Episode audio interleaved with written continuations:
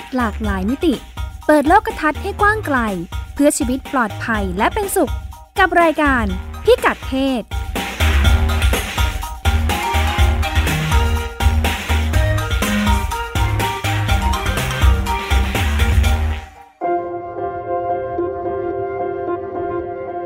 คำพูดหรือคำสั่งสอน ลูกผู้ชายต้องเข้มแข็ง ลูกผู้ชายต้องแข็งแรง ลูกผู้ชายต้องไม่ร้องไห้ ซึ่งคำพูดเหล่านี้ครับผมได้ยินมาตั้งแต่วัยเด็กเลย ทั้งจากตัวคุณพ่อคุณแม่แล้วก็สมาชิกคนอื่นๆในครอบครัว ซึ่งถามว่าผมเห็นด้วยไหม แน่นอนว่าไม่เห็นด้วยมากๆ กับคำพูดเหล่านั้น เพราะว่าในวัยเด็กๆเนี่ยมันเหมือนเป็นการตีกรอบการใช้ชีวิตของเราอะครับ แล้วก็เป็นการขีดเส้นว่าคุณจะต้องเป็นไปตามความคาดหวังที่เขากำหนด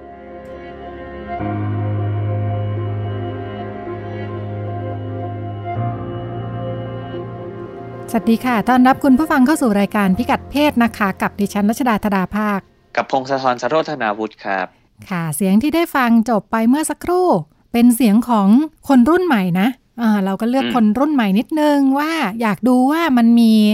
ช่องว่างไหมเรื่องความคาดหวังความเข้าใจ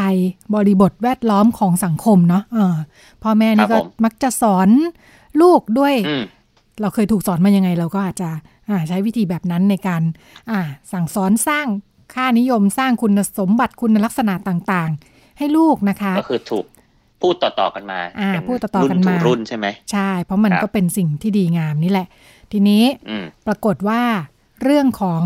ความคาดหวัง และก็วิธีการเลี้ยงอืมดูลูกสาวลูกชายเนี่ยนะ ที่เราคิดกันว่า เอออยากให้คุณสมบัติของลูกสาวเป็นแบบนั้นลูกชายเป็นแบบนี้เนี่ยเออเราเคยคุยกันค่ะว่าจริง ๆ แล้วมัน สร้างความกดดันเยอะเหมือนกันนะอ่าดิฉันเคยคุยกับครับรองศาสตราจารย์อาจารย์สมพรนะคะรุ่งเรืองกลกิจจากมหาวิทยาลัยอ่าขอนแก่นเนี่ยเคยนำเสนอในสมัชชาสุขภาพแห่งชาติเมื่อปีก่อนหน้านี้ แล้วก็เราก็อ่าเชิญอาจารย์พูดคุยกันนะคะ ก็พูดถึงว่าผู้หญิงเนี่ยเอ่อที่เรารู้กันว่าผู้หญิงเป็นซึมเศร้ามีโรคซึมเศร้าอืมเยอะกว่าผู้ชายนะ โดยจำนวนเนี่ย มีปัญหาทางสุขภาพจิตเนาะใช่ เป็นแบบว่า จำนวนหนึ่งพอพูดคุยแล้วเนี่ยพบว่าเป็นเพราะว่าแบกแบกความคาดหวังแบกเครียด เครียดจากความคาดหวังว่าจะต้องเป็นลูกสาวที่ดี เป็นภรรยาที่ดีเป็นอืมแม่ที่ดี แล้วปัจจุบันก็ทำงานนอกบ้านด้วยเนี่ย อ่าครับ ไม่ใช่ทุกคนจะเครียดจนถึงขั้นเป็นซึมเศร้า แต่ว่าก็มีปัจจัยอื่นด้วยใช่เนาะเพียงแต่ว่าอืมอ่าอาจารย์ทำวิจัยอ่าประเด็นนี้เนี่ย พอไป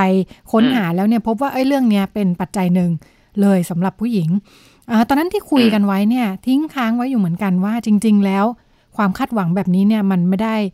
ทำร้ายเฉพาะผู้หญิงหรอก ผู้ชายก็เช่นกันอ่าอย่างกรณีน้องที่อ่าเราคุยไปเมื่อสักครู่นะคะ การบอกว่าเอ้ยครับผมลูกผู้ชายต้องเป็นแบบนั้นแบบนี้เนี่ยเอ้ยมันก็เครียดอืมอ่าเพียงแต่ว่าใช่โรคซึมเศร้าเรามีข้อมูลก่อนหน้านี้เหมือนกันว่า ผู้หญิงเนี่ยอืมแสดงออกด้วยการเป็นโรคซึมเศร้า แต่ว่าถ้าไปดูสถิติฆ่าตัวตายเนี่ย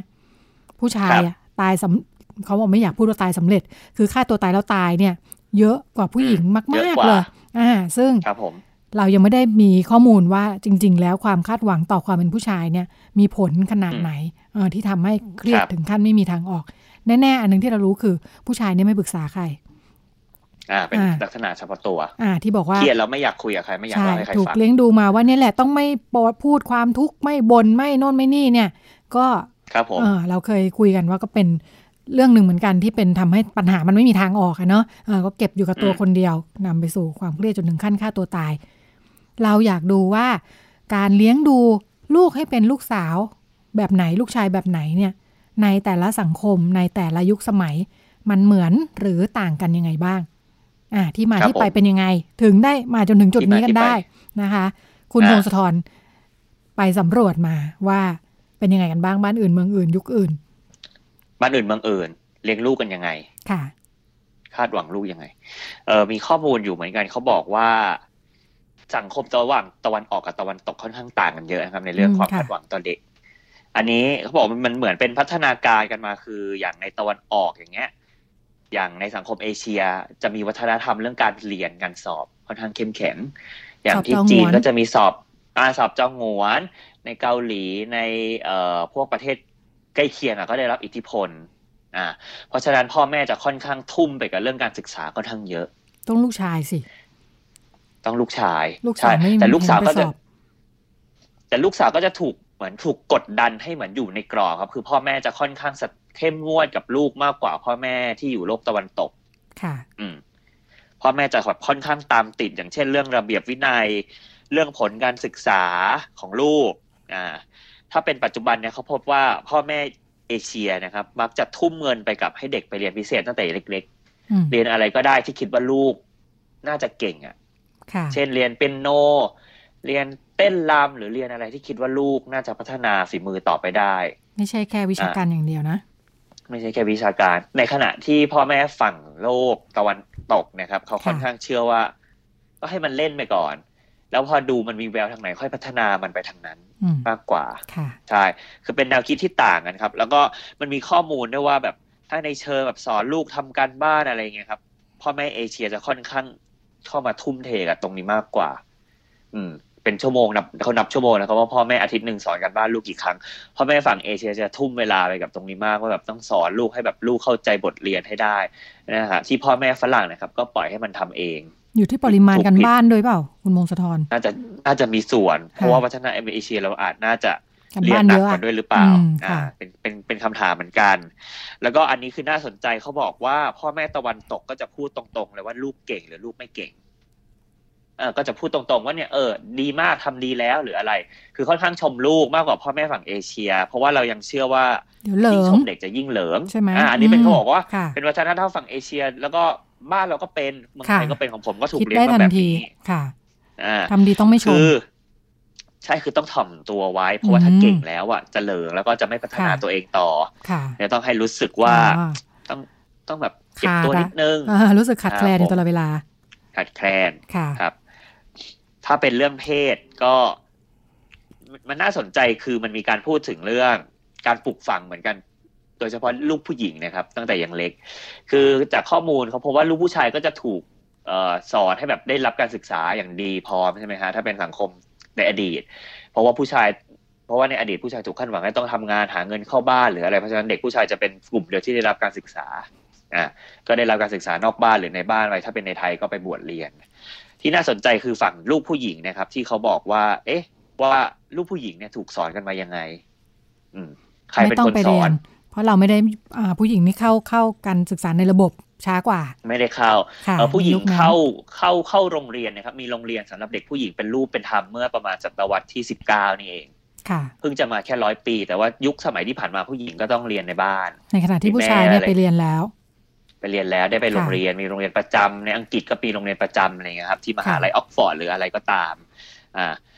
เขาบอกว่าคุณค่าว่าเป็นผู้หญิงที่ดีต้องเป็นแบบไหนคือมีมาตั้งแต่ในยุคสมัย ยุคกรีกนะครับ เป็นปรัชญาเขียนไว้เลยว่าผู้หญิงที่ดีควรจะเป็นผู้หญิงยังไง อืม แล้วพอมันเป็นหลักปรัชญาเนี่ยขึ้นมา มันก็เอามามันก็ถูกต่อยอดมาเป็นแนวคิดกฎหมายหรืออะไรก็ตามที่ว่าผู้หญิงควรจะมีสถานะแบบไหนในสังคม อ่าเขาบอกว่าในสมัยกรีกนะครับ ผู้หญิงมีสถานะต่ำกว่าผู้ชาย แต่สูงกว่าทาสค่ะ ถืผู้อหญิเป็งนชนสมชั้บันติสูง ผู้หญิงชนชั้นสูงก็ยังถือว่าเป็นสมบัติของสามีนะ ค่ะ ครับผม คืออย่างน้อยอาจจะได้รับถูกสอนให้อ่านออกเขียนได้แหละ แต่ว่าไม่ควรจะมีอำนาจการตัดสินใจเป็นของตัวเอง อันนี้คือสมัยกรีกโบราณนะครับ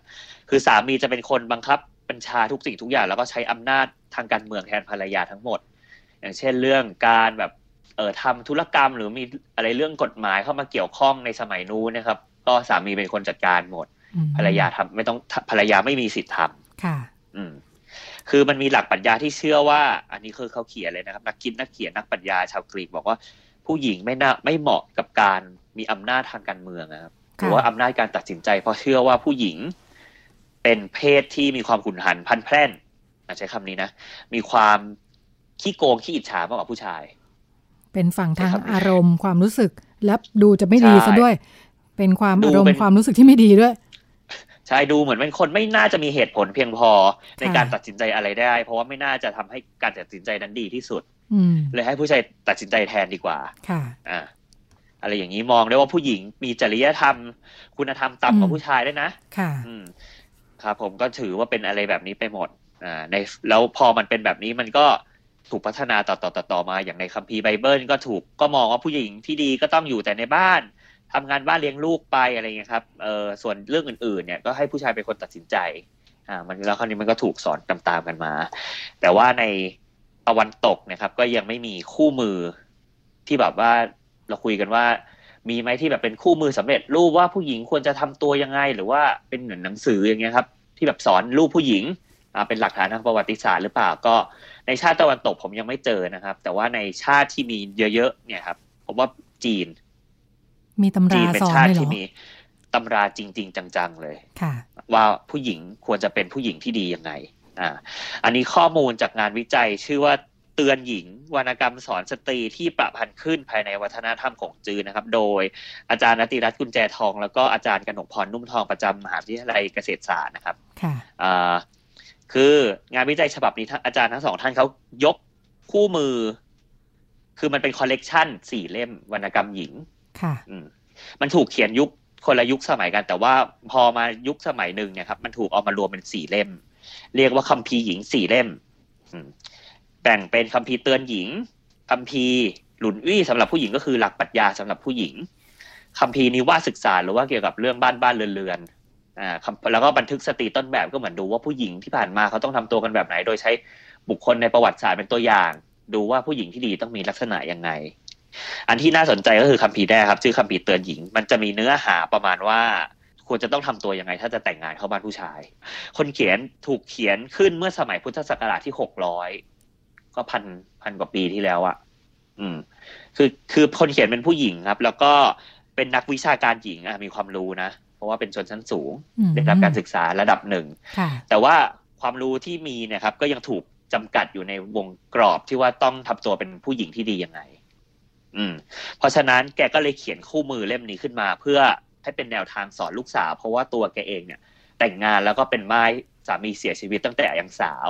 แล้วก็มีปัญหามากเลยก็คือ เข้าไปในบ้านพ่อแม่สามีถูกโขกถูกสับแล้วก็ไม่รู้ว่าตัวเองต้องปฏิบัติตัวยังไงพอแต่งเข้าบ้านผู้ชาย ก็เลยต้องการให้ลูกสาวตัวเองที่กำลังจะออกเรือในอนาคตเนี่ย มีคู่มือหน่อยอ่าแล้วด้านเป็นคู่มือฮิตขายดีค่ะ แสดงว่าใช้ได้ผลอยู่ประมาณหนึ่ง ใช้ได้ผลเป็นพันๆปีเลยเลยเลยทีเดียวครับ เพราะว่ายึดตามหลักปรัชญาของจื้อโดยเฉพาะอ่าควรจะเป็นผู้หญิงที่ดียังไง เนื้อหาข้าวก็ยังบอกด้วยว่า เออ ต้องระมัดระวังทำปฏิบัติตนยังไงทำอะไรไม่ถูกใจพ่อแม่สามีแล้วจะเป็นยังไงอ่าต้องทำตัวยังไง อย่างเช่น เชื่อฟังพ่อแม่สามีนะถ่อมตัวนะ หรือว่าควรจะต้องเคารพสามียังไง ดูแลพ่อแม่สามีพี่น้องสามียังไงอืมครับ ทำได้ตามนี้ชีวิตก็จะดีแน่นอนทำได้ตามนี้ชีวิตจะรุ่งเรืองครอบครัวจะเป็นสุข ลูกหลานจะร่ำรวยนะครับ เออ ร่ำรวยลูกหลานจะเป็นสุขบ้านบ้านเรือนในครัวเรือนจะไม่เดือดร้อนเขามีภรรยาประพฤติตัวดี สามีก็จะก้าวหน้าเขาค่อนข้างเน้นย้ำประมาณนี้ ก็จะพูดถึงบทบาท แนวคิดหลักๆ ของคติของจื้ออย่างเช่นว่าบุรุษดีกว่าสตรีเสมอ สตรีต้องอยู่แต่ในบ้านต้องเชื่อฟังผู้อื่น เเมื่อยังเด็กต้องเชื่อฟังบิดา ออกเรือนเชื่อฟังสามี คั้นแก่ชราและสามีตายต้องเชื่อฟังบุตรชายพูดง่ายๆคือต้องเชื่อฟังผู้ชายทั้งนั้นมาทั้งชีวิตเพราะฉะนั้นในคู่มือก็จะยึดตามหลักนี้ว่าต้องเออทำที่เขาบอกเสมออ่าก็อย่างเช่นคติที่ต้องทำอย่างเช่น รู้อาวุโสทำดีไม่บอกผู้อื่นทำผิดไม่หนีอ่อนน้อมทำตนไม่เกียจไม่ค้านอะไรเงี้ยครับพูดง่าย ๆ คือทำตัวยังไงให้อยู่รอดถ้าแต่งออกไปแล้ว อืม ใช่ ทุกวันนี้ก็ยังมีคนพูดกันอยู่ว่าเอ๊ะแล้วคติทำแบบนี้มันยังตกค้างอยู่ในจีนยุคใหม่ไหม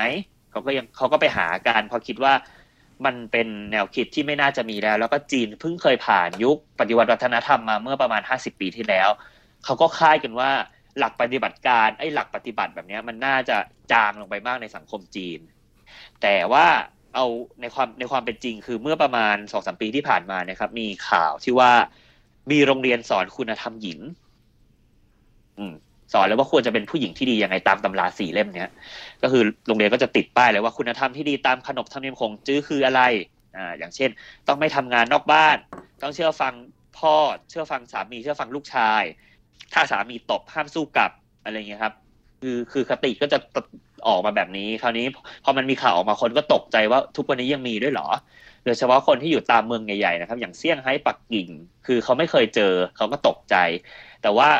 คนในท้องถิ่นก็ยังบอกว่าคติพวกนี้ถึงแม้จีนจะผ่านยุคเข้าสู่ยุคสมัยใหม่แล้ว แต่ว่าในชนบทมันยังมีค่านิยมแบบนี้ตกหล่นอยู่ครับ แล้วก็ถึงแม้ว่าทางรัฐบาลจีนนะครับกระทรวงศึกษาธิการจะออกมาปราบปรามเราเห็นว่าเป็นหลักสูตรที่แบบละเมิดสิทธิค่อนข้างเยอะนะครับ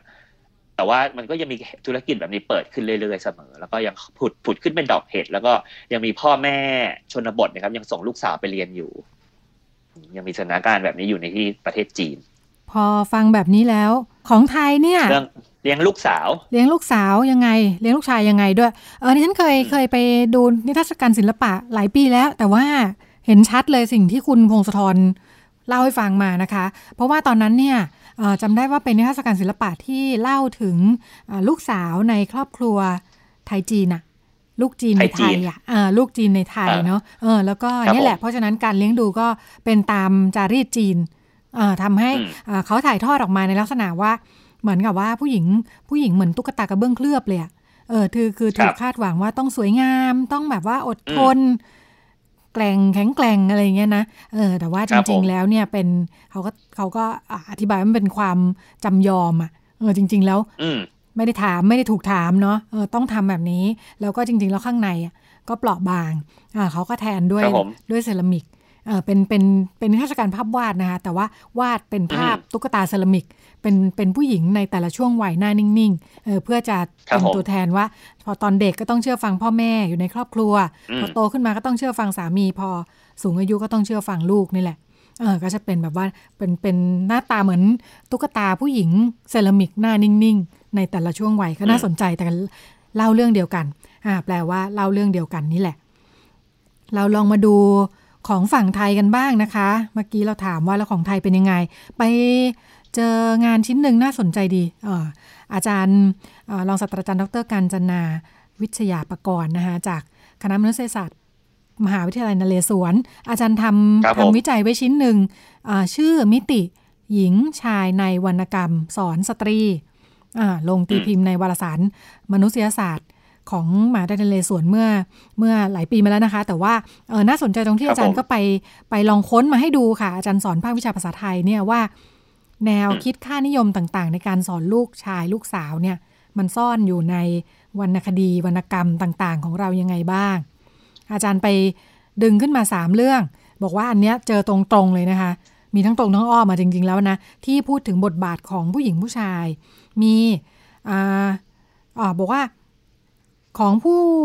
อ่านี่อาจารย์บอกว่าของที่สอนผู้ชายเนี่ยที่ไปเจอมานะคะอันนี้เป็นอืมเป็นรีวิววรรณกรรม ก็จะเจอว่าของผู้ชายเนี่ยครับผมมีสอนไว้ในโครงทศรสสอนพระรามทศทศรสอุ้ยไม่เคย โครงไม่เคย ถ้าถ้าดิฉันเขียนไว้ไม่ผิดนะแล้วก็โครงพาลีสอนน้องอะพาลีสอนน้องเนี่ยอาจจะคุ้นหน่อย เคยดูไหมครับผมในรามเกียรติ์ในรามเกียรติ์อะแล้วก็ถ้าบวชเรียนต้องได้เรียน อ่า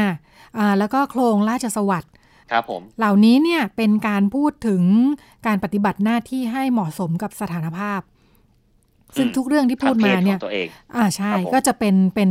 สถานภาพคือเป็นขุนนางเป็นกษัตริย์กัน อ่า เพราะฉะนั้นก็อ่าจะเนี่ยแหสำหรัละบ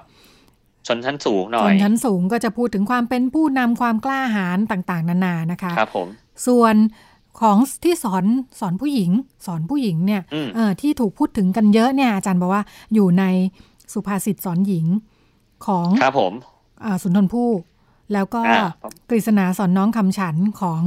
สมเด็จพระมหาสมณเจ้ากรมพระปรมาณุชิตชิโนรสนะคะ กับสุภาษิตครับผมสอนหญิงอีกเช่นกันชื่อเดียวกัน แต่อันนี้เป็นพระราชนิพนธ์ของพระบาทสมเด็จพระมงกุฎเกล้าเจ้าอยู่หัว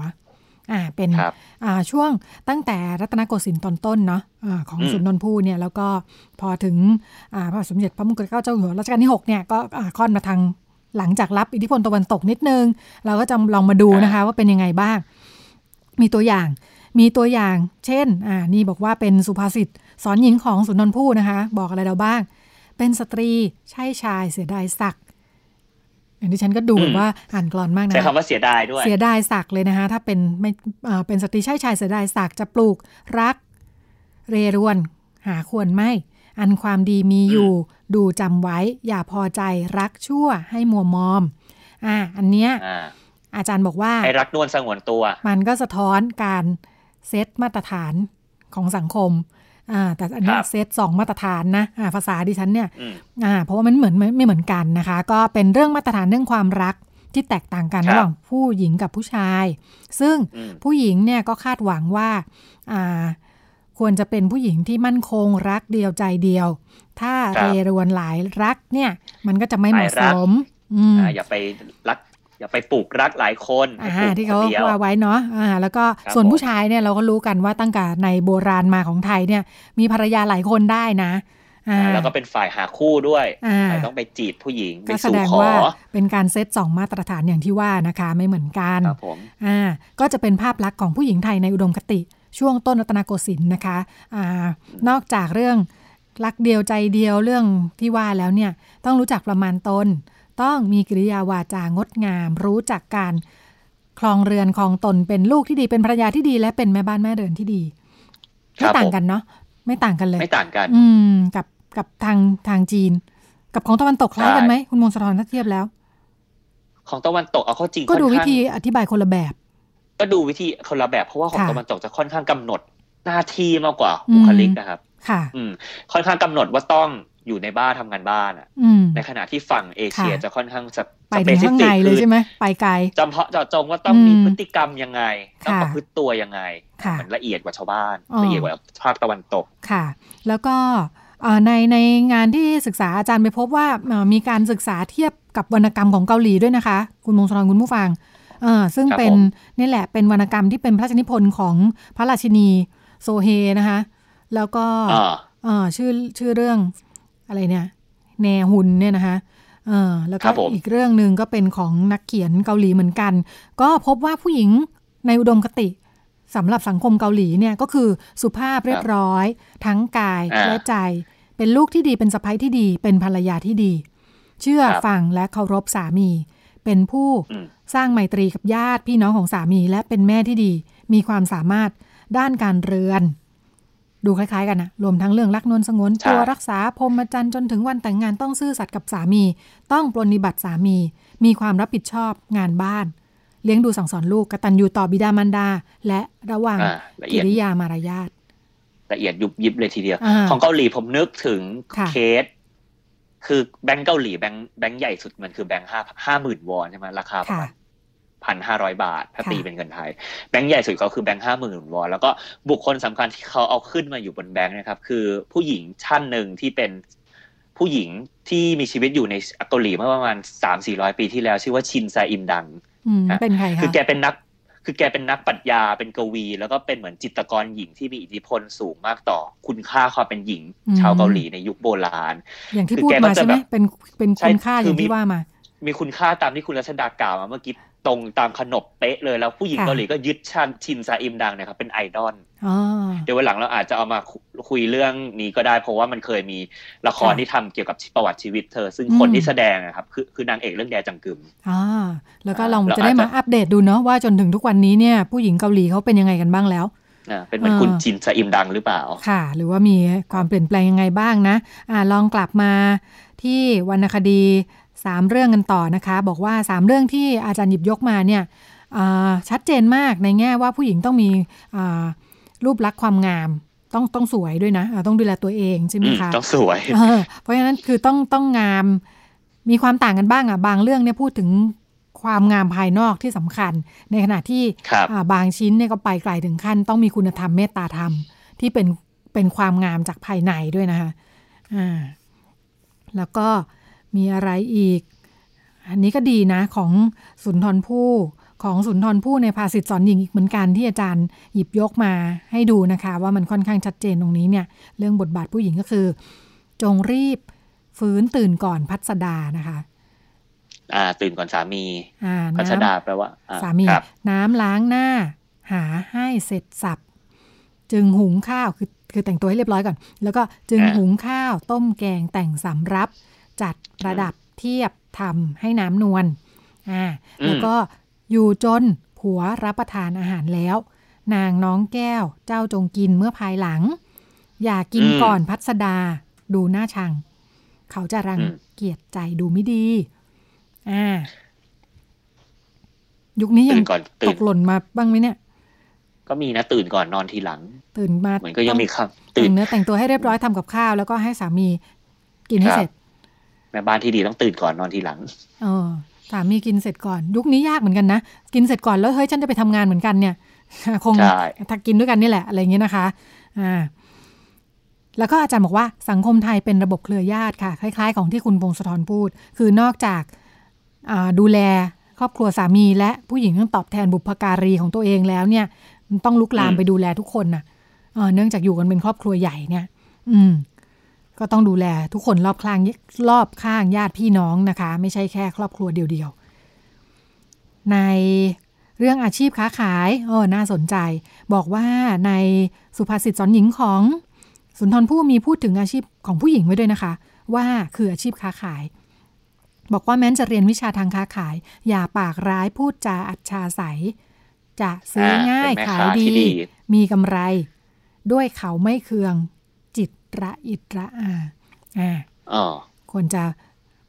ผู้หญิงค้าขายได้มัดอ่า มีอาชีพ ระมัดระวังฝีปากอย่าอ่าแต่อย่พูดจาดีๆ ไม่ดีอ่าอ่า ให้พูดจาไพเราะอ่อนหวานประมาณอ่านี้ จะขายดี ค่านิยมครับเรื่องผมความงามต่างๆ เปลี่ยนไปในช่วง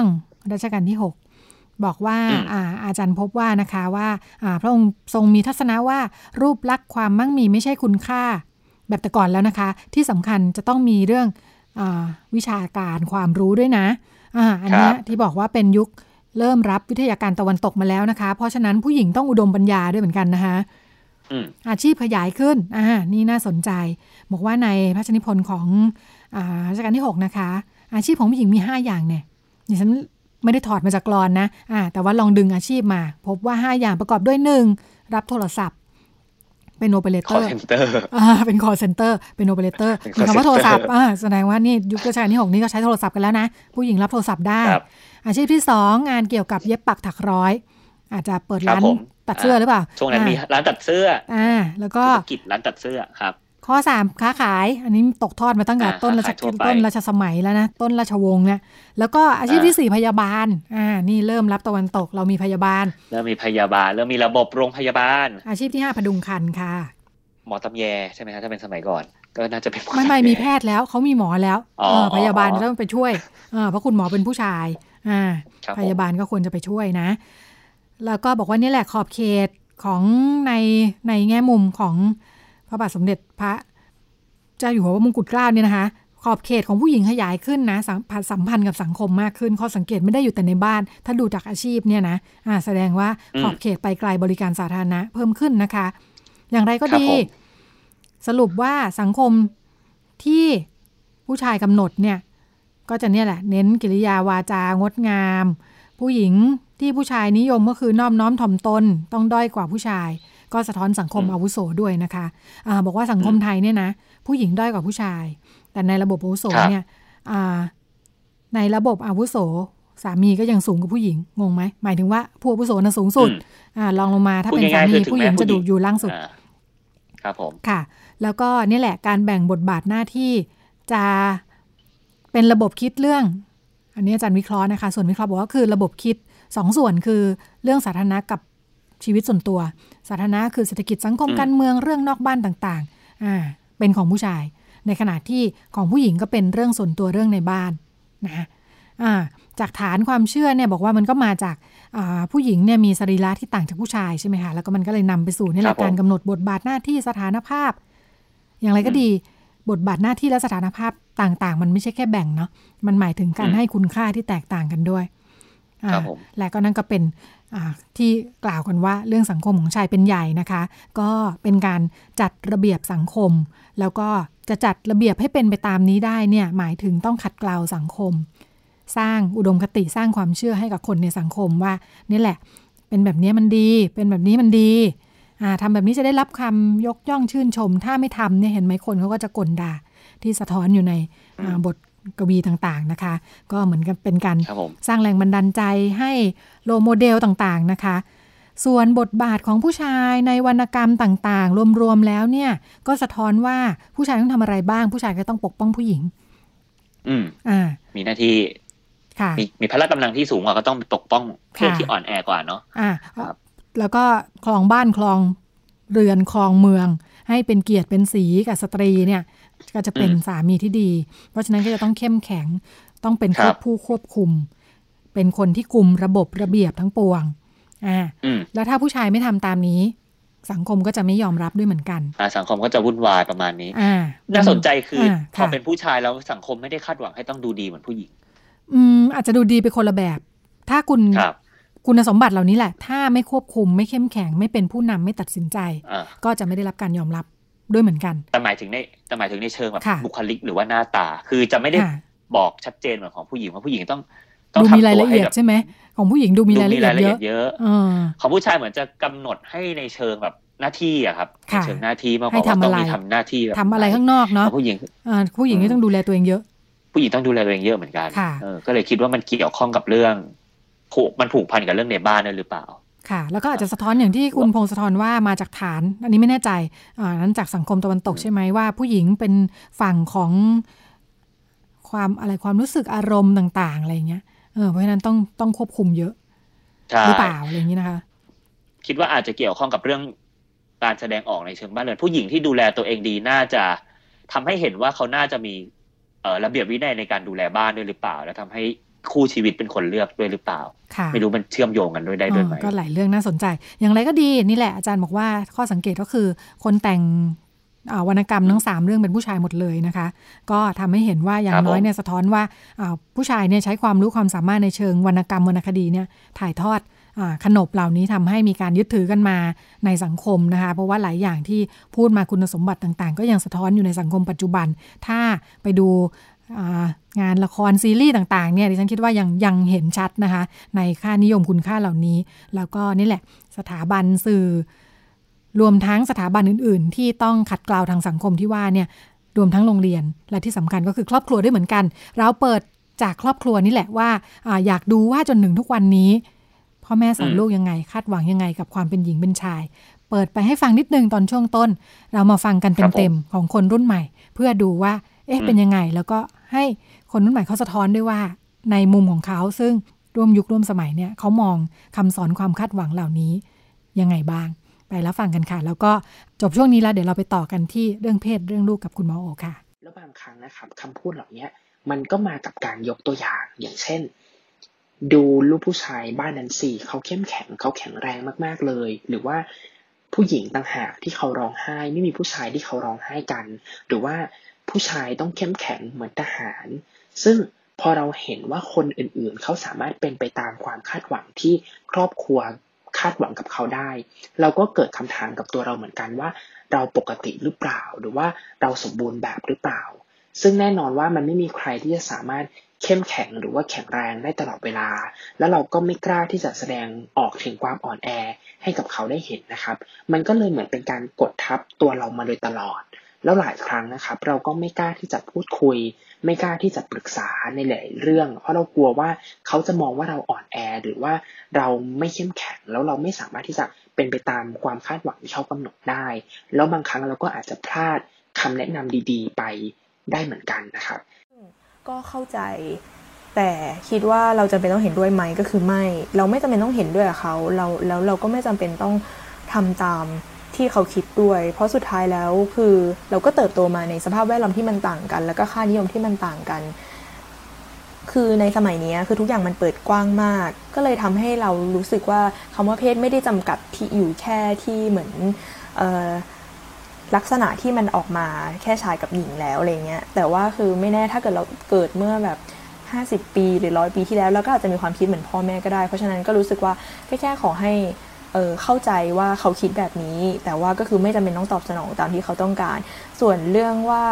เออเราจะแสดงตัวตนของเราให้พ่อแม่เห็นไหมก็คือแล้วแต่บ้านไปที่แม่มักจะสอนเราให้เรากลายเป็น perfectionist เช่นเอ่อคำพูดที่ว่า ทุกๆ ครั้งเวลาเราจะทำอะไรเนี่ย มันจะมีชื่อของเราอยู่บนสิ่งเหล่านั้นเสมอ ดังนั้นเนี่ยเราจะต้องทำทุกๆ สิ่งทุกอย่างให้มันดี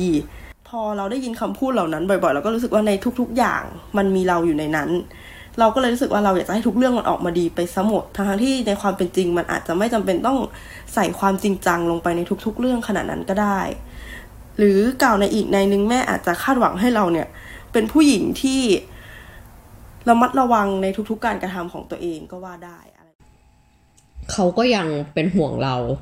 มากกว่าในหลาย ๆ ครั้งอะไรเงี้ยก็ก็มีความรู้สึกเหมือนกันว่า ถ้าเกิดเราแบบเป็นผู้ชายเขาอาจจะเป็นห่วงเราน้อยลง ด้วยสภาพสังคมหรือด้วยอะไรรอบๆอย่างเงี้ย จริง ๆ ก็ไม่เชิงรู้สึกแย่นะ กับการที่เป็นแบบนี้อย่างที่บอกว่าแบบโชคดีอะมีอิสระก็เลยแบบ เออโอเคกับความคาดหวังนะจุดนี้ จริง ๆ คิดว่าแบบเขาก็คงเป็นแบบเอเชียน parents ที่แบบคาดหวังกับลูกทั่วไปมั้งว่าแบบเออแบบรับผิดชอบชีวิตตัวเองได้อะไรอย่างเงี้ยแบบอยากให้อยู่ในกรอบบ้างก็ยังดีอะไรแบบนี้ แต่ก็ไม่ได้ถึงขั้นกดดันอะไร ก็โอเค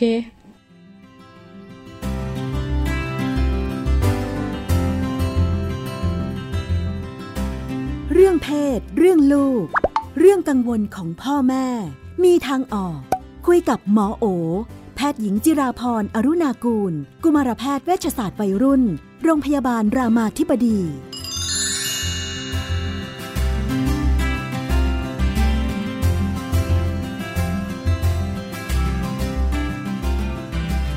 ในช่วงเรื่องเพศเรื่องลูกเราก็อยู่กับคุณหมอโอนะคะ สวัสดีค่ะ สวัสดีค่ะ พี่นุ่นสวัสดีท่านผู้ฟังด้วยค่ะ ค่ะ วันนี้ก็บรรยากาศโควิดกลับมาอีกแล้ว พร้อมกันกับการเรียนออนไลน์ค่ะถอนใจเลยทีเดียวถอนใจเลยทีเดียว กว่าจะออกจากบ้านมาได้ ใช่อ่านะคะ ต้องปล่อยให้เผชิญ เขาบอกว่าคราวเนี้ยรอบนี้ทำไมถึงยากกว่ารอบที่แล้วอืมออนเรียนออนไลน์เป็นไหมหรือว่าเหมือนกัน ไม่นะ เหมือนกัน รู้สึก รู้สึกเก่งขึ้น หรือออมันก็ค่ะอาจจะโตขึ้นด้วยใช่ไหมค่ะถ้าเทียบกับรอบที่แล้วค่ะก็รู้สึกนี่นี่ก็อยู่บ้านเพียงลำพังแม่ก็ออกมาทำงานได้ รู้งานเออการเออทำเออรู้สึกคอบครัว่าหรือเขาปรับตัวได้ค่ะเก่งขึ้นก็อ่าไม่เราได้ซ้อมๆกันมาแล้วรอบหนึ่งใช่ไหมใช่คะใช่ค่ะ อย่างไรก็ดีอ่าก็มีคำถามเข้ามาอีกเช่นเคย โอ้หลายบ้านก็ยังไม่คุ้นน่ะอ่าเออก็ดูแบบว่าเด้งดึงกันขึ้นมาหมดเลยนะค่ะ ลูกชายสามขวบแล้วอ่าที่ผ่านมาก็คิดว่า ตามตามที่อ่านตำรามา คุณแม่บอกว่าตามที่อ่านมาเขาบอกอย่าห้ามลูกเยอะเดี๋ยวจะปิดกั้นใช่ไหมอ่าลูกก็สนนิดนึงก็ไม่ค่อยห้ามแล้วกันดูแล้วยังยังอยู่ในข่ายปลอดภัย อาจจะปีนอะไรก็ปีน ลูกก็ก็ปีนหนักนิดนึงค่ะก็เห็นอยู่ลูกวิ่งลูกปีนป่ายปีนรั้วปีนเหล็กดัดปีนโต๊ะปีนเก้าอี้ปีนจะขึ้นหลังคาอยู่แล้ว ก็โอเค ดูดูให้ปลอดภัย ลูกแข็งแรงดีโอเคนะคะ ก็ไม่ไม่ไม่คิดว่าเป็นปัญหา ยังไม่เคยบาดเจ็บ จนกระทั่งพอมาเรียนออนไลน์อ่าเริ่มเรียนออนไลน์ลูกชายสามขวบโอ้สามขวบเรียนออนไลน์นี่ฟังดูทารุณเหมือนกันโอ้โหอ่าจริงๆ ผิดตั้งแต่เอาเขาไปนั่งตรงนั้นเขาบอกว่าอะเรียนเรียนพอบอบอะซ้อมซ้อมๆนะคะ อาทิตย์ละหนึ่งวันสักยี่สิบนาทีอ่าสิ่งที่สิ่งที่พบก็คือ เอ้ยทำไมเด็กอื่นเขาดูไม่เขาอยู่ดูอยู่นิ่งๆได้ ยุกยิกนิดหน่อย ยืนบ้างนะคะ แต่ลูกเนี่ย ไม่นิ่งเลยลุกขึ้นวิ่ง ครูให้ทำอะไรก็ไม่ค่อยทำเออ เป็นอะไรหรือเปล่าอืมเป็นผลจากการเลี้ยงดูไหมลูกชายหรือเป็นผู้ชายด้วยหรือเปล่ามีผลหรือเปล่านะคะค่ะ เป็นไหมที่บอกไม่ห้ามไม่ห้ามเนี่ยมาเชื่อมโยงกันเอ่อไม่ไม่ไม่ไม่ก็คือเอ่อ หลักการถูกแล้วพยายามห้ามให้น้อยค่ะเพราะว่าการห้ามไปมันก็จะไปปิดกั้นวิธีการเรียนรู้ของเด็ก ทีนี้สำคัญเลยเนี่ยคุณแม่ต้องกลับมาเข้าใจธรรมชาติของเด็กก่อน เด็กเล็กเนี่ยเขาไม่ได้เหมาะนั่งเฉยๆเลยค่ะวัยเนี้ยเป็นวัยที่พัฒนากล้ามเนื้อมัดใหญ่เนาะก็วิ่งเล่นปีนป่ายเนี่ยคืองานของเขาถูกต้องแล้ว การเอาเขามานั่งนิ่งๆเนี่ยคือการทำสิ่งที่ผิดธรรมชาติ เพราะฉะนั้นเขาบอกว่าลองคิดง่าย ๆนะคะ ก็คือ เด็กจะมีสมาธิหรือที่เราเรียกว่าเป็น attention span นะคือจดจ่อสนใจอยู่กับสิ่งใดสิ่งหนึ่งเนี่ย ลองคิดง่าย ๆ คือเอาอายุเนี่ยคูณเลขสองถึงสามเช่นลูกสามขวบตอนเนี้ยค่ะลูกจะอยู่นิ่ง ๆ ได้ประมาณหกนาที ซึ่งนั่นก็เก่งแล้วเต็มที่แล้วเนาะเต็มที่แล้วค่ะโดยเฉพาะหกถึงหกถึงเก้านาทีแล้วกัน ทีนี้โดยเฉพาะก็คือสิ่งที่ลูกจะจดจ่อเนี่ย มันก็ควรจะเป็นสิ่งที่ดูน่าสนใจ น่าสนุก เพราะฉะนั้นถ้าเกิด อะไรที่มันมาพูด แต่ว่าแบบไม่ได้ทำให้รู้สึกสนุก ไม่ได้ดึงดูดความสนใจเนี่ย ไม่แปลกอะไรเลยที่เด็กวัยนี้จะอยู่นิ่ง ๆ ไม่ได้นะคะนั้นอ่ออันที่หนึ่งก็คือตอนนี้เรากำลังทำสิ่งที่มันก็ไม่ได้ตรงกับธรรมชาติของเด็ก แล้วก็ถามหมอว่าจำเป็นไหมที่เด็กสามขวบต้องแบบนั่งเรียนออนไลน์อะไรเงี้ย ก็เอาจริง ๆ คือถ้าเรามีเวลาทำอย่างอื่นเนี่ย การเรียนออนไลน์ก็ไม่ใช่คำตอบสำหรับเด็กสามขวบ นะคะ ไม่เหมาะอืมเอาเวลาให้ลูกไปเราช่วยเราแบบกวาดบ้านอะให้เขาได้แอคทีฟปีนป่ายต้นไม้นะช่วยเราอ่ารดน้ำต้นไม้ขุดดินอะช่วยประดิษฐ์ไอ้นั่นไอ้นี่อย่างเงี้ย อันเนี้ยอาจจะทำให้เขาได้แบบได้เรียนรู้มากกว่าต้องที่มีจะอะไรเอามาทนั่งเรียนออนไลน์เออค่ะหรือหรือถ้าออนไลน์นั้นคุณแม่อยากจะให้ลองนั่งเรียนดูเนี่ยก็ต้องไม่คาดหวังผลลัพธ์ อันดีเลอร์ที่ลูกจะนั่งเป็นครึ่งชั่วโมงได้ หรือเป็นหนึ่งชั่วโมงได้อันนั้นไม่ใช่เด็กสามขวบนะคะหมอคิดว่าไม่เกี่ยวกับการที่เราไปห้ามลูกบ่อยๆเลยนี้เนาะคือ อันนั้นถูกต้องแล้วคือเป็นเป็นหลักการที่ถูกต้องคือการที่เราไปแบบยาลูกไม่ลูกเนี่ยมันมันปิดกั้นการการลงมือทำการเรียนรู้ที่เขาจะทดลองมันเหมือนกับ มันอยู่ในห้องทดลองใหญ่ ๆ แต่พอจะจับขวดก็มีคนบอกว่า อันนั้นจับไม่ได้ เพื่อแตะนี้ก็ไม่ลูก อันนั้นต้องวาง มันก็มันไม่รู้จะทำอะไร มันก็จะขัดกันเรียนรู้ที่สำคัญ เพราะฉะนั้นก็เข้าใจธรรมชาติเขาอันนี้เป็นสำคัญนะคะ แต่ว่าอันที่อันที่เราอาจจะเห็นได้จริง ๆ ก็คือมันก็มีจริง ๆ ที่จะมีเด็กที่แบบจดจ่อกับอะไรไม่ค่อยได้ จนอาจจะเป็นปัญหาที่เราเรียกว่ามีเรื่องของสมาธิสั้นเนาะแต่ว่า บางทีเราก็ไม่ค่อยเรียกว่ารีบตัดสินนะว่าลูกเราสมาธิสั้น เพราะว่าเรียนออนไลน์ไม่ได้ เด็กสมาธิสั้นเนี่ยก็คือเด็กที่อาจจะอยู่นิ่งๆไม่ได้นะคะ รอไม่เป็นเด็กเล็กๆจะเห็นว่าเหมือนกับยุกยิกเคลื่อนไหวอยู่ตลอดเวลา จดจ่อกับอะไรไม่ได้ทำอะไรไม่เสร็จ ทีนี้อย่างที่บอกก็คือสามขวบในงานของเขามันคืองานแบบเรื่องของการใช้กล้ามเนื้อมัดใหญ่ เราก็ลองดูว่า เวลาเขาต้องทำงานที่มันต้องใช้กำลังถ้าเขาสามารถทำมันเสร็จได้ เช่นบอกช่วยอ่าเอาถือไม่กวาดมาช่วยแม่ตรงนี้หน่อย แล้วเขาก็สามารถจดจ่อทำมันอะไรเงี้ยเขาก็ไม่ได้น่าจะใช่เด็ก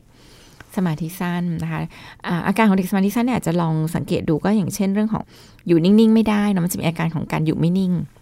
ยุกยิกอยู่ไม่นิ่งจดจ่อกับอะไรนานๆไม่ได้ แล้วก็มันก็จะมีเรื่องของการไม่มีสมาธินะคะ ก็คือ เนี่ยเวลาให้ทำอะไรอ่านหนังสือ แม่เล่านิทานให้ฟังก็นั่งได้แบบแป๊บหนึ่งลุกไปแล้วอะไรอย่างอันนี้อาจจะมีอาการที่เราจะต้องระวังนะคะ แล้วก็อาจจะมีเรื่องของที่เราเรียกว่า impulsive ก็คือการที่มันแบบควบคุมตัวเองไม่ค่อยได้เนาะพุ่งเยอะพูดตลอดเวลาไม่หยุดฟังนะคะ หรือใจร้อนหงุดหงิดฉุนเฉียวง่ายเราไม่เป็นพวกนี้ก็เป็นอาการที่ถ้าดูเยอะนะคะ ก็อาจจะ ลองสังเกตดูหน่อย ทีนี้อันนึงอาจจะต้องมาดูว่าเราช่วยเขาเรื่องสมาธิได้ยังไงบ้างเนาะการฝึกให้เขาฝึกที่จะมีการควบคุมตัวเอง มีสมาธิจดจ่อ อันนี้ก็เป็นงานที่เราจะช่วยเสริมเขานะคะ มันก็ทำผ่านกิจกรรมเช่น ชวนกันวาดรูปอย่างเงี้ย มันก็จะเป็นการทำให้จดจ่ออยู่กับงาน ชวนกันทำงานบ้าน อันนี้ก็จะฝึกเรื่องของ self-control ชวนกันทำงานทำให้เสร็จนะคะ รวมไปถึง การอ่านนิทาน การที่ลูกต้องนั่งอยู่กับเรา แล้วก็อดทนรอคอย ผ่านนิทานแต่ละหน้าไปจนเสร็จเนี่ยจริง ๆ มันก็เป็นการฝึกเรื่องของสมาธิฝึกเรื่องของการควบคุมตัวเอง ก็ช่วยลูกกับสิ่งเหล่านี้ แล้วก็ลดสิ่งที่อาจจะเป็นตัวกระตุ้นทำให้สมาธิไม่ดี ก็เช่นสื่อที่อาจจะแบบมีภาพที่เปลี่ยนเร็วๆนะคะ แล้วก็ระยะเวลาที่ใช้นาน อันนี้ก็จะเป็นปัญหาที่ทำให้สมาธิของลูกแย่ลงได้ การที่เห็นลูกต่างจากเด็กคนอื่นๆเนาะอย่างอันนี้เนื่องจากเกิดจากการที่คุณแม่เปรียบเทียบว่าไอ้คนอื่นเขานั่งได้ทำไมลูกเรานั่งไม่ได้ อาจจะอยู่ในระดับความแตกต่างของเด็กแต่ละคนได้ ใช่คือเราก็ไม่มียังไม่ได้ฟันธงได้ว่าเราเราก็ไม่เหมือนกันเด็กบางคนก็เป็นเด็กฐานกายเนาะก็ชอบใช้การปีนป่ายอะไรเงี้ยคือ สมมติว่าเอาเด็กที่นั่งนิ่งๆ มาปีนแข่งกับลูกคุณแม่ก็อาจจะสู้ไม่ได้เพราะแต่ละคนเนี่ยก็มี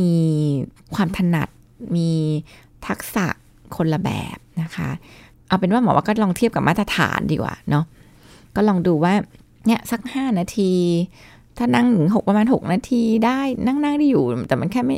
อันนี้ก็คือโอเค ถ้ามันไม่ครบทุกชั่วโมงเนี่ยมันมันไม่ผิดปกติเออมันก็เป็นก็เป็นเด็กปกติที่เขาไม่เหมาะกับการนั่งเรียนออนไลน์ ฐานกายที่พูดเมื่อกี้คำหนึ่งคืออะไรคะเช่นอย่างเงี้ยเด็กฐานกายก็เป็นเป็นเด็กที่แบบอาจจะทักษะด้านการเคลื่อนไหวอะ่ะปีนป่ายเก่ง เต้นเก่งใช้ใช้ใช้การแบบ moving นะเป็นเป็นแบบเขาเรียกเป็นทักษะการเรียนรู้ของเขาอืแล้วมันมีฐานอื่นยังไงอีกบ้าง อุ้ยมันก็มีแบบทักษะบางคนก็เป็นเรื่องของการวิเคราะห์อ่าบางคนก็เป็นเรื่องของดนตรี เป็นเรื่องของพหุศักยภาพนะคะก็บางคนก็เป็นเรื่องของดนตรี บางคนก็เป็นเรื่องของการเข้าใจเรียนรู้ผ่านธรรมชาติ บางคนก็เป็นเรื่องของการ มีทักษะการดูด้านจิตใจ มีการเข้าใจความรู้สึกคนอื่นดี บางคนก็เป็นเรื่องกีฬาเรื่องก็เป็นเป็นฐานกายเนาะแล้วก็เป็นเรื่องของการคำนวณคือคือแต่ละคนเนี่ยมันจะมีศักยภาพในการเรียนรู้สิ่งเหล่านี้ไม่เท่ากัน ต้องสังเกตใช่พอสังเกตเจอแล้วสิ่งที่ควรทำคืออะไรคือส่งเสริมด้านนั้น หรือว่าไปเติมด้านอื่นที่ขาด จริง ๆ ก็คนเราก็พัฒนาผ่านสิ่งที่เราทำได้ดีค่ะก็ส่งเสริมด้านนั้นเป็นหลัก ค่ะอาจจะเติมด้านอื่นด้วยไม่ไม่เป็นปัญหาแต่ว่าไม่ไม่ไม่ใช่แบบคอยจะถมด้านอื่นอะจริง ๆ แค่เก่งอะไรสักอย่างนี่ก็เก่งได้แล้วค่ะอ่าการเป็นเด็กผู้หญิงหรือผู้ชายต่างกันไหมเรื่องความแบบซนเบอร์สิบขนาดนี้ต่างอ่าเพราะว่าอ่าศักยภาพสมองของเด็กผู้ชายผู้หญิงเนี่ยไม่เท่ากันนะคะ เด็กผู้หญิงจริง ๆ แล้วเนี่ยเขาก็จะมีพัฒนาทางศักยภาพของสมองเนี่ยเร็วกว่าเด็กผู้ชาย มันมีงานวิจัยที่เขาทำแล้วก็พบว่า สมองส่วนที่ใช้ในด้านการเชื่อมโยงสมองสองฝั่งเนี่ยเด็กผู้หญิงมีมากกว่าเด็กผู้ชาย คือเด็กผู้หญิงทำได้ดีกว่าในอายุที่เท่ากันเพราะฉะนั้นการที่จะแบบต้องนั่งคิดวิเคราะห์ด้วย พร้อมควบคุมตัวเองให้นิ่งด้วยเนี่ยมันใช้สมองสองซีกเพราะฉะนั้นเด็กผู้ชายจะทำได้ไม่ดีเท่าเด็กผู้หญิงเนาะนี่อาจจะรวมไปถึงด้านภาษา ด้านการฝึกกล้ามเนื้อมัดเล็กอะไรพวกนี้ด้วยนะคะ มันก็อาศัยความเชื่อมโยงของสมองสองฝั่ง ซึ่งเขาก็พบว่าเด็กผู้ชายเนี่ยจะทำไม่ดีเท่าเด็กผู้หญิงมัน เราจะเห็นว่าเวลาบอกว่ามีลูกผู้หญิงสบายเรียบร้อย ตั้งใจไม่ซนอะไรเงี้ยจริงๆมันมีมันมีคำอธิบายทางวิทยาศาสตร์สมองเหมือนกัน แต่อย่างทั้งนี้ทั้งนั้นอันนี้มันไม่ได้มันไม่ได้ imply กับเด็กทุกคนว่าจะต้องเป็นอย่างนั้น เด็กผู้หญิงซนๆก็มีเด็กผู้ชายเรียบร้อยก็มี แต่ว่าเออส่วนใหญ่ถ้าพูดถึง ในเรื่องของเพศเนี่ยมันก็มีอธิบายด้วยเรื่องของฮอร์โมนเพศที่เกิดขึ้นตั้งแต่ในท้องอ่าต่อเนื่องจากประเด็นเมื่อสักครู่นะคะ นอกจากการสังเกตลูกแล้ว เริ่มมีคนมาช่วยสังเกตลูกด้วยเหมือนกันคือญาติพี่น้องเออก็ที่ผ่านมาคุณแม่บอกว่าเออคนรอบข้างก็ดูทักกันเยอะเหมือนกันว่า เออทำไมไม่ค่อยห้ามลูกเลย เอาลูกไม่อยู่หรือเปล่าเนี่ย ในขณะที่คุณแม่รู้สึกว่ายังอยู่อะยังอยู่ในขอบเขต อย่างนี้ควรจะมองยังไงแค่ไหน ขอบเขตมันจะแค่ไหน หรือคุณแม่เริ่มทบทวนตัวเอง หรือเราน้อยไปจริงเออหลักๆก็ดูว่ามีมีแก่นหลักสามอย่างที่ตำราทุกอย่างทุกอันก็เขียนเหมือนกันก็คือ การแบบไม่ทำลายตัวเอง ไม่ทำลายคนอื่น ไม่ทำลายข้าวของเขาเรียกว่าไม่ไม่ละเมิดสิทธิของผู้อื่นอันนี้เนาะก็ก็น่าจะเป็นอันที่พิจารณาหลักๆสามสี่อย่างนี้นะคะ ถ้ามันอยู่ในกรอบอันเนี้ยเออก็ ก็ไม่น่าจะเป็นปัญหาอะไรนะคะค่ะแล้วก็เวลาที่เราบอกว่าเราไม่ห้ามเนี่ยไม่ได้แปลว่าเราปล่อยลูกให้ทำอะไรก็ได้เนาะเพียงแต่ว่าวิธีการที่เราจะหยุดพฤติกรรมบางอย่าง เราก็ไม่ใช้การเข้าไปห้าม ไม่เอาไม่ทำอย่าอะไรเงี้ยแต่เราใช้วิธีการอื่น เช่นตั้งคำถามอ่าเวลาที่หนูเสียงดังเนี่ยลูกหนูคิดว่าคนอื่นเขาจะรู้สึกยังไงอ่า เวลาหนูปีนขึ้นไปเนี่ย มันจะเกิดอะไรขึ้นได้บ้างอะไรเงี้ยเนาะก็ก็ก็ก็ก็ทำสิ่งเหล่านี้เพื่อให้เขาได้ลองคิดก่อนให้ลองทบทวนบางอย่าง แล้วก็บางอย่างอย่างที่บอกอะคือบางอย่างมันก็เป็นเรื่องปัญหาของคนอื่นเนาะก็อย่าไปปัญหาของคนอื่นมันเป็นปัญหาเราไปสมด เช่นผู้ใหญ่บางคนเนี่ยเห็นเด็กแค่วิ่งเล่นก็รู้สึกแล้วว่าสน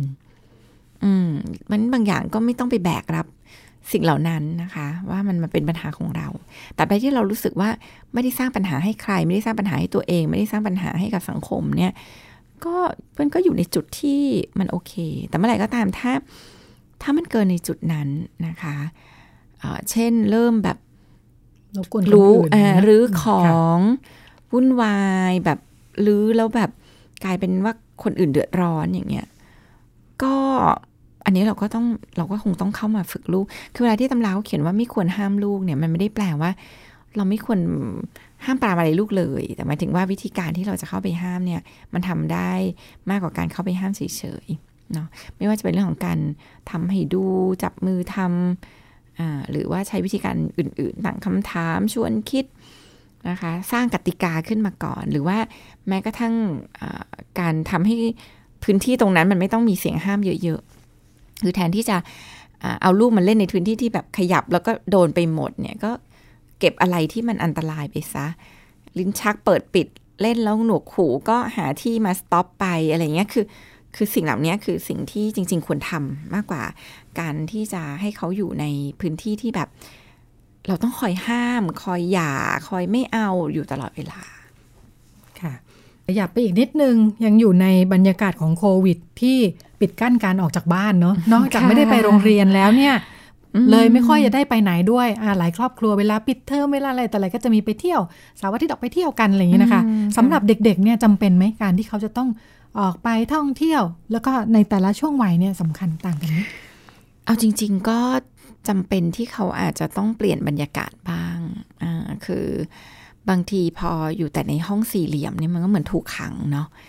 มันบางทีแค่แบบได้ไปเจอลมเย็นๆนอกบ้านอย่างตอนนี้อากาศเย็นๆเนี่ยก็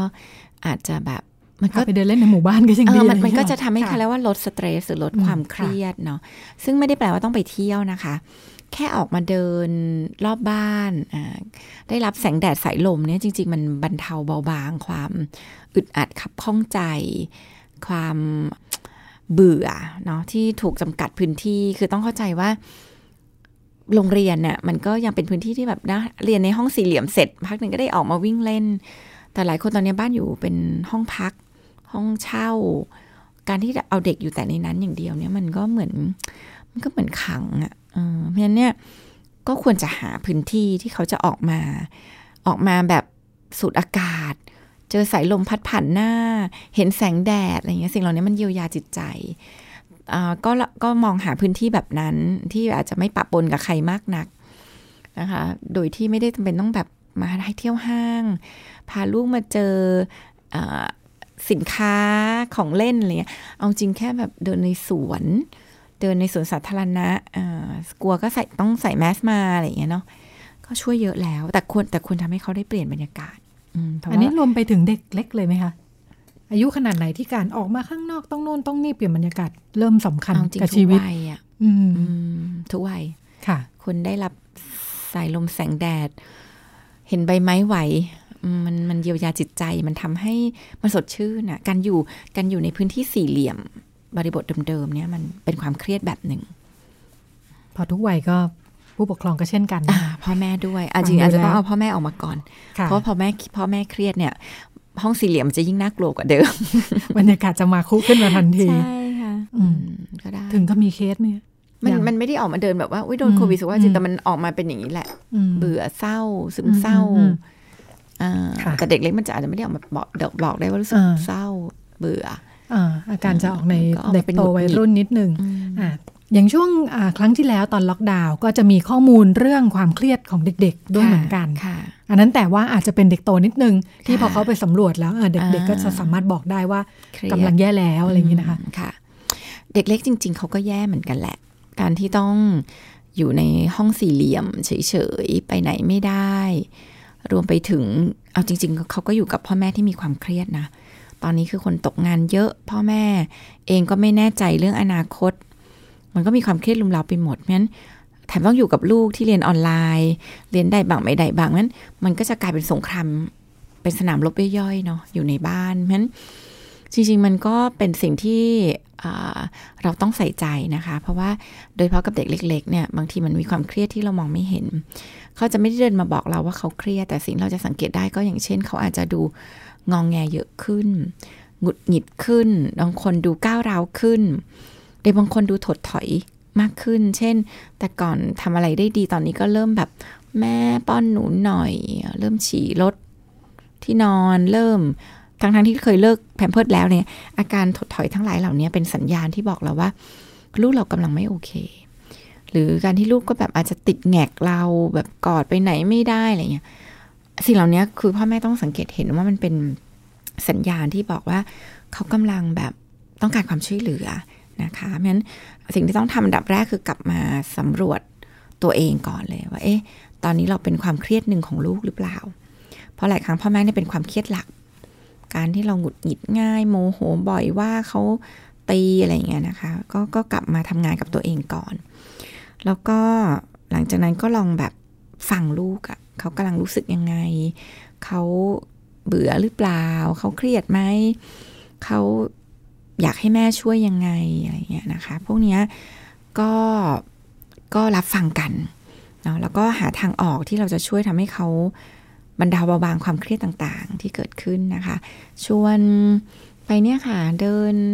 รับลมมาไปเดินเล่นกับแม่ไหมอย่างเงี้ยบางทีมก็ช่วยได้เยอะละออกมาเจออากาศบริสุทธิ์เนาะแทนอยู่แบบในห้องสี่เหลี่ยมคับแคบนะคะ ก็ เจออากาศบริสุทธิ์ เจอลมเย็นๆอย่างเงี้ย อันนี้ก็ได้วิ่งสักหน่อย แค่ได้ออกปล่อยพลัง มันก็เป็นการปล่อยความเครียดที่อยู่ในในร่างกายมัน ถ้าเครียดก็เนี่ยค่ะ พาออกมาเจอสถานแบบที่โล่งกว้าง ปล่อยเขาได้แบบเล่นแบบฟรีสไตล์ ชวนเขาเล่น จะได้เอาพลังงานเชิงลบออกมาเยอะ จัดการดีๆ นี่ช่วงโควิด ก็เป็นเป็นโอกาสของหลายครอบครัวเหมือนกันนะะมีคุณแม่บางคนถึงจะบน่นบนแต่ก็ก็มีเสียงสะท้อนว่าแบบชีวิตมันดีเนาะมันได้อยู่กับครอบครัวได้ทำกับข้าวได้ดูแลกันใช่อยู่ให้ดูแลอยู่ให้ดูแลกันจากที่เดิมอาจจะมีความแตกกระสานสั้นเจนอยู่บ้างนะคะ ก็เป็นช่วงการปรับตัวนะคะอีกแล้ว ค่ะ ก็ขอให้เป็นโอกาสสำหรับทุกครอบครัว ช่วงนี้หมดเวลาแล้วค่ะ ดิฉันกับคุณหมอลาคุณผู้ฟังไปก่อน สวัสดีค่ะ สวัสดีค่ะ ติดตามรายการได้ที่ www.thaipbspodcast.com แอปพลิเคชัน Thai PBS Podcast หรือฟังผ่านแอปพลิเคชัน Podcast ของ iOS Google Podcast Android Podbean SoundCloud และ Spotify ติดตามความเคลื่อนไหวของรายการและแสดงความคิดเห็น โดยกดถูกใจที่ facebook.com/thaipbspodcast